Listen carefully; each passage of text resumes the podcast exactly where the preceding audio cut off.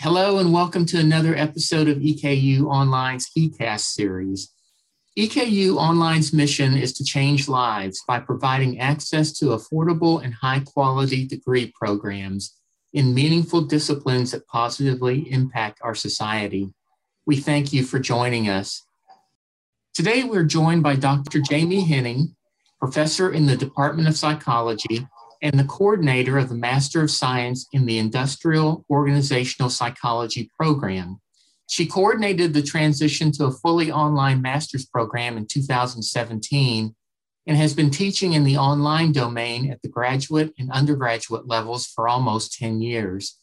Her primary research interests lie in the areas of organizational and occupational health psychology.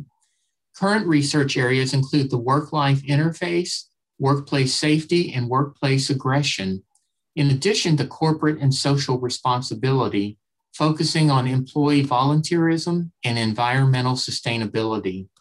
Dr. Henning is a widely published researcher, having earned a PhD in industrial organizational psychology from Texas A&M University. Welcome, Dr. Henning, and thank you so much for your time today. Thank you for inviting me.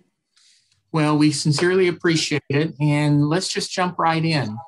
Some of our listeners may be asking themselves, what is industrial organizational psychology? So would you please take a moment and just introduce the discipline to us? Industrial organizational or IO psychology is a specialty field of psychology that focuses on the application of psychology to the workplace.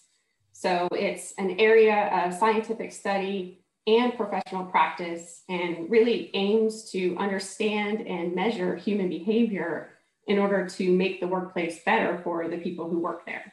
So in order to do this, IO psychologists would study factors like employee attitudes and behaviors, interpersonal processes at work like team and group processes, processes like motivation and leadership, organizational culture, organizational and individual productivity. I think sometimes there's a misconception that IO psychologists are only focused on the organization's productivity and the organization's bottom line.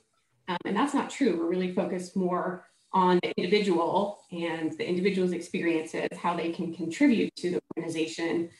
So we also look at things like the match between people and their jobs through things like employee selection processes, employee training and development programs.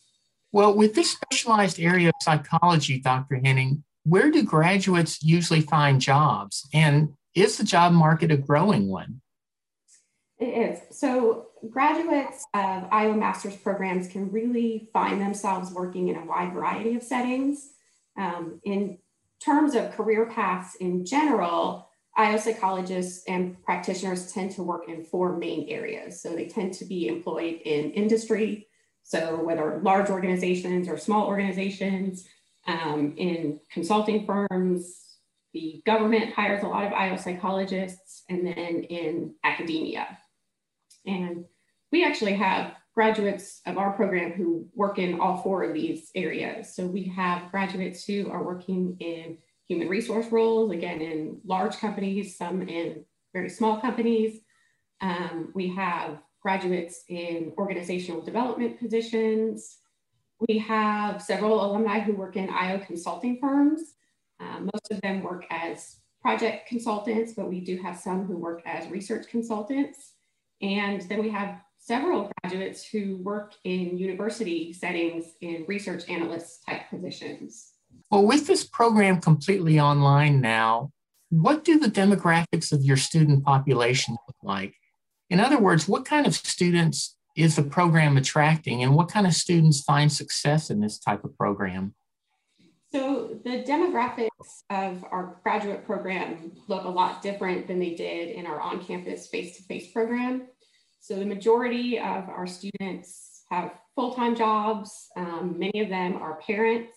We have at least two students, one who graduated and one currently in the program, who each have 5 children and full-time jobs and are completing our graduate program. A lot of our students have been out of school and in the workforce for several years. We have more students who are coming to us with a background outside of psychology, which has been interesting and probably a little unexpected, but really great to see. I don't think you necessarily have to have a background in psychology to be successful in the program, but it certainly helps if their undergraduate background provided them with knowledge of research methods and statistics. We found that that seems to make a big difference for students. And one thing that has really surprised me about our student population is the number of active duty military students that we have. We have several students that are currently deployed. We have students that are stationed all over the country. So that's been nice to see as well. Well, as you meet and advise students, Dr. Henning, how do you respond to the basic question of why they ought to pursue further work in industrial organizational psychology? How does this discipline enhance a student's life and his career opportunities? Well, I think one of the aspects that's so great about training in our field is, again, that it can prepare you to work in such a wide variety of settings. So when, I start helping students or advising them with their job search, I usually tell them that they're not likely going to be searching for jobs with IO psychologist or IO practitioner in the title, because so few people know what IO psychologists are and what we do. So, but the good thing is, I think the skills that are developed through completing a degree in IO are highly transferable skills that are applicable to a wide range of careers. And I think the key is that you really have to be able to sell this and make it clear to employers who have no idea what IO psychology is. Regardless of the career that you go into, if you have this scientific and evidence-based understanding of how organizations work, I think that can really help improve your own work life. Well, going back to the demographics issue for just a moment, do you find that these students are more serious, or I don't want to say better students, but that they take the work more seriously than the traditional age students? I think so. We certainly have many traditional age graduate students in our program as well who come straight out of the undergraduate degree. But a lot of our students are looking to advance in their current organizations and in their current careers. So I think they're really motivated to not just get A's in their classes, but to really learn the material and be able to apply it and develop the skills that are necessary to be successful practitioners in our field. Okay, well, I want to segue now into another issue, and that's your courses that you teach. As I looked through them, I was struck by how super organized they are. They're super easy to navigate. They're intuitive, they're well laid out. And I also noticed that you use a lot of tools, VoiceThread, Screencast-O-Matic, Google Slides, and others. So within that context or framework of being such a well-designed course or courses, please tell our audience a little bit about your philosophy of teaching online. Well, a lot of the organization of my courses, I think, is due to the great instructional designers that I've been fortunate to work with over the past few years. That's a big part of it. But regarding my philosophy of teaching online, I think my general teaching philosophy really centers on the importance of communicating effectively with the individual students in my courses. So, in addition to just being able to communicate general content well, I think it's really important to communicate the relevance of the course and the course materials to students' daily lives and their experiences and future careers. And to honestly communicate to them that although they might feel like they have to work really hard in my classes, that my intent is never to waste their time. Some of them might not agree with that, but it's true, it's true. And I believe that organization plays a really key role in this. Most of our online courses are delivered in 8-week or sometimes shorter formats. And I think it can be really difficult for some students to master the content of a course in this abbreviated format, especially if it's not what they're used to. And I don't want navigating the course content or the course expectations to be an impediment to their learning. So I really hope that the organization of the course can facilitate their learning and their understanding and their knowledge of the relevance and how this applies to their daily lives. And so I try to keep that in mind when I'm structuring my courses and developing the course materials. And I really feel the same way about the tools that I use in my courses. You know, I know it can be fun to learn and implement new tools in our courses, but I try not to implement the use of a tool just for the sake of using a different technology. I certainly try to use different tools and technologies because I believe that students differ in their strengths and their preferences. And one student might shine in one area and one type of assignment, but do poorly in another. And so I really want to meet the needs of as many students as I can.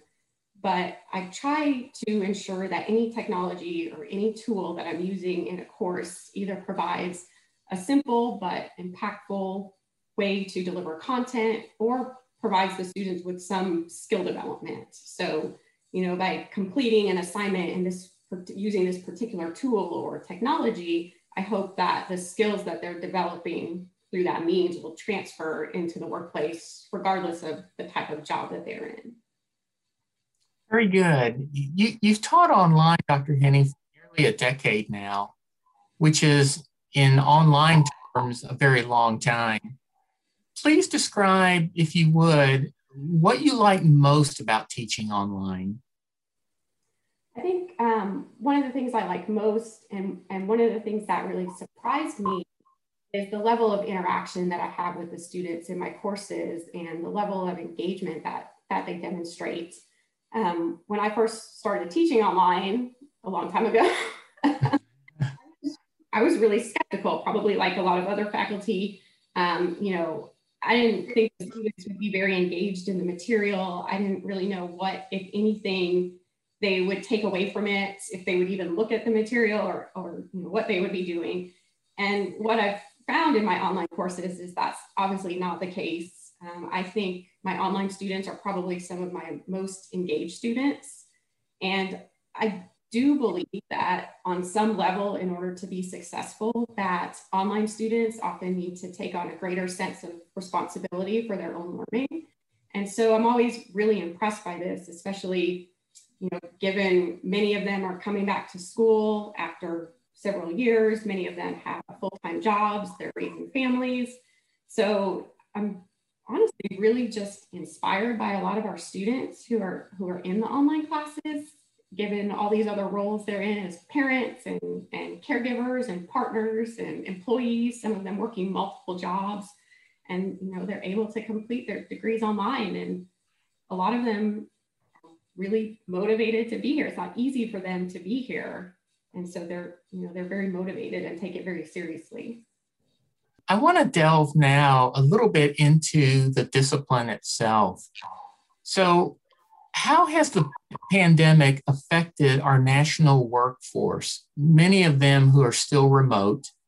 And has it negatively or positively impacted performance and satisfaction? Well, I'm going to give the answer that my graduate students hate when I give and say, it depends. I don't know that we have a lot of data on this yet, but I've seen some mixed findings regarding productivity and satisfaction and employee engagement during the pandemic. And one of the things that I think this really comes down to is organizational culture. So how are organizational leaders handling the shift to remote work or working on site during a pandemic and all of the other issues that we've seen in our society that seem to come along with this? You know, things like educational systems, childcare systems. I think a lot of companies have been able to capitalize on how they manage the time and talent and energy of their employees during the pandemic. I think they've, you know, found new ways to implement technology to actually improve coordination and improve communication among their employees.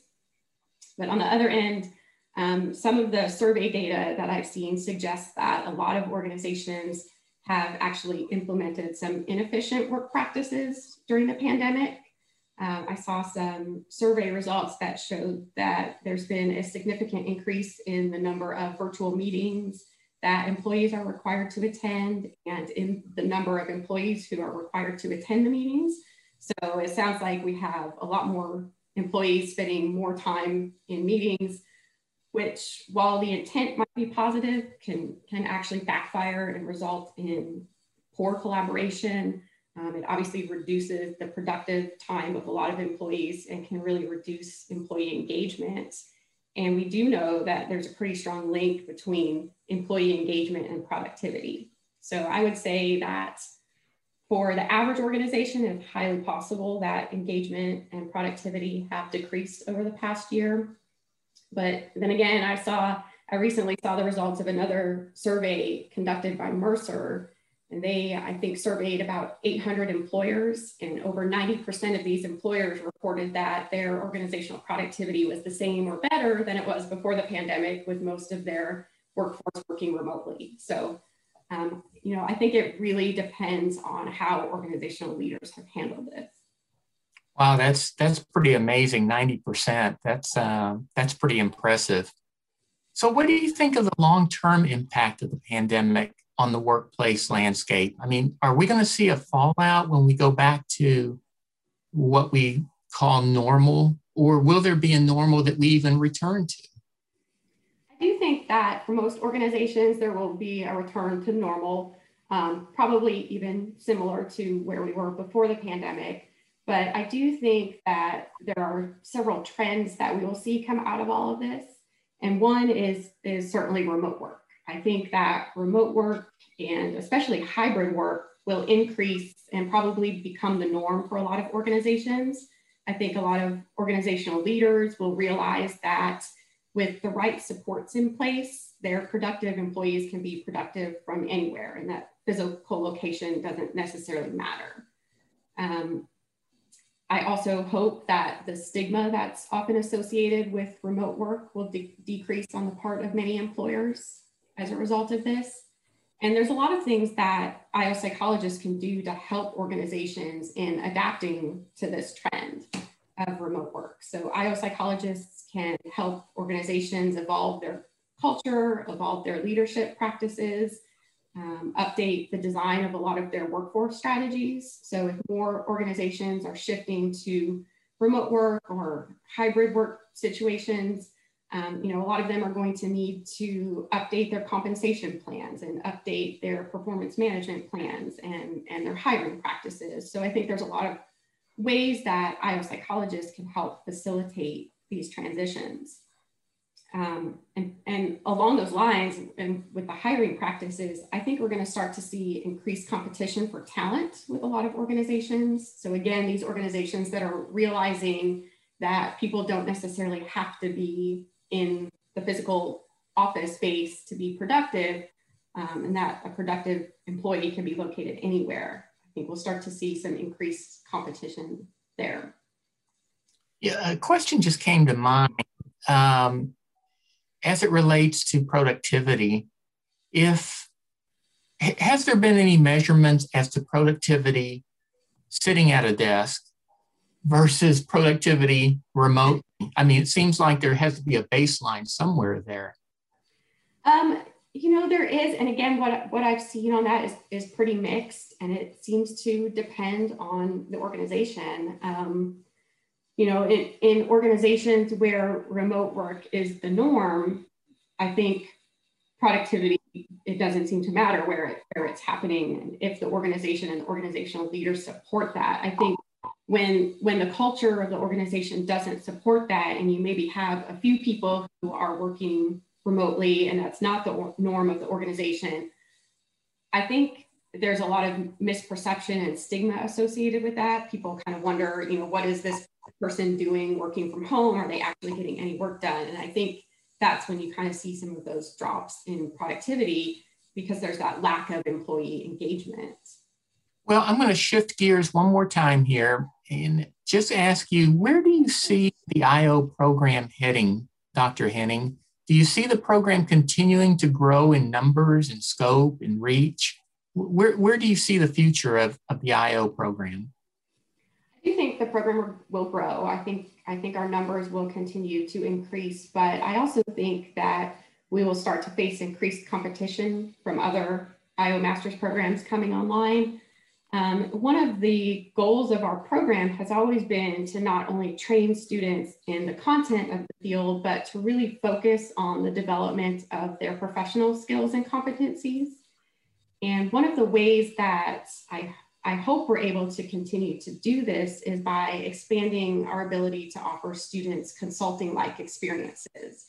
So whether that be through the individual applied projects that they are doing for organizations now through their capstone and other courses, or through work in our Center for Applied Psychology and Workforce Development, which is our in-house consulting firm that's led by Dr. Makai. I think as our program grows, it's becoming a little more difficult to manage these individual applied experiences for our students. And I think, you know, it requires a lot of additional resources to do so. But I think if we can maintain and expand on this focus of these, you know, professional development and consulting skills, I really think that will help our program stand out. Very good. Dr. Henning, we mentioned some of your research interests at the beginning, at the opening of this interview, but can you tell us what your research passions really are? Sure.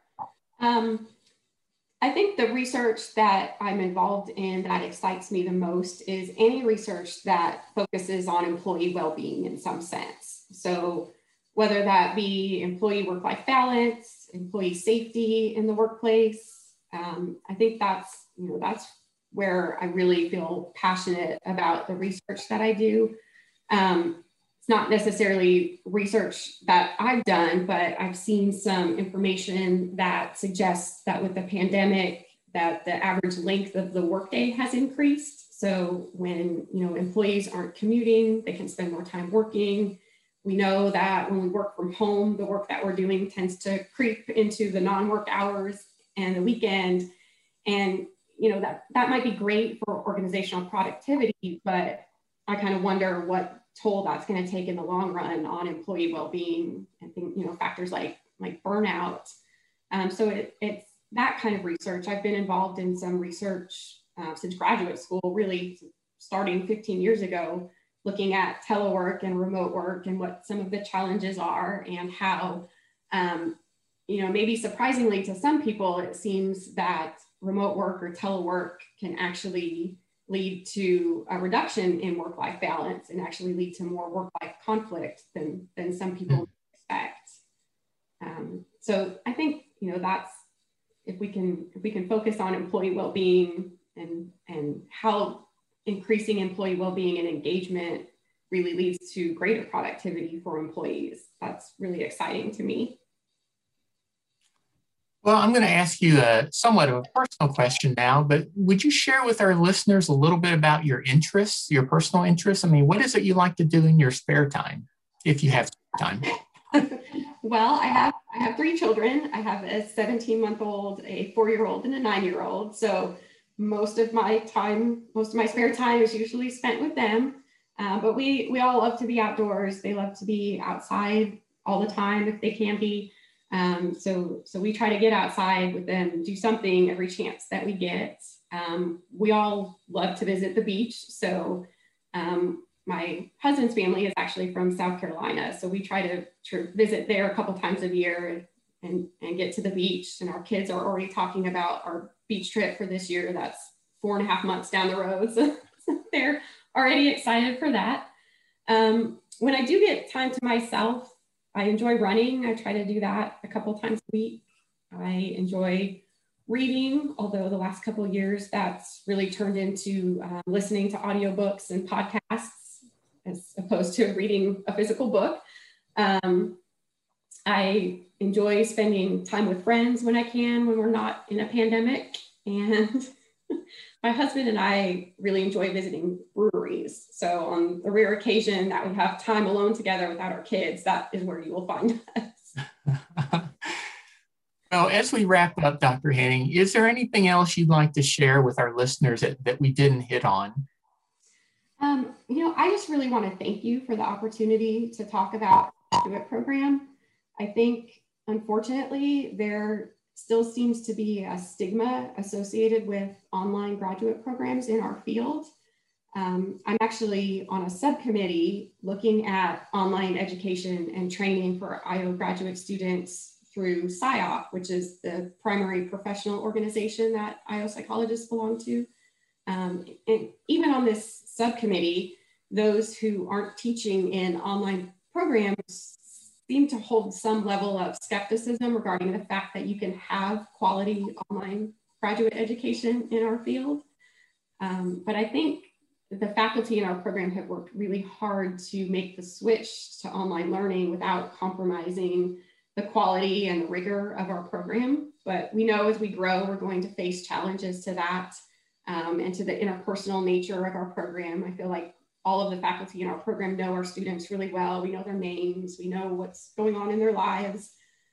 So I'm just thrilled that we're able to provide this training to so many great students who, due to their jobs or other life circumstances, wouldn't be able to pursue a degree in IO in a full-time face-to-face program.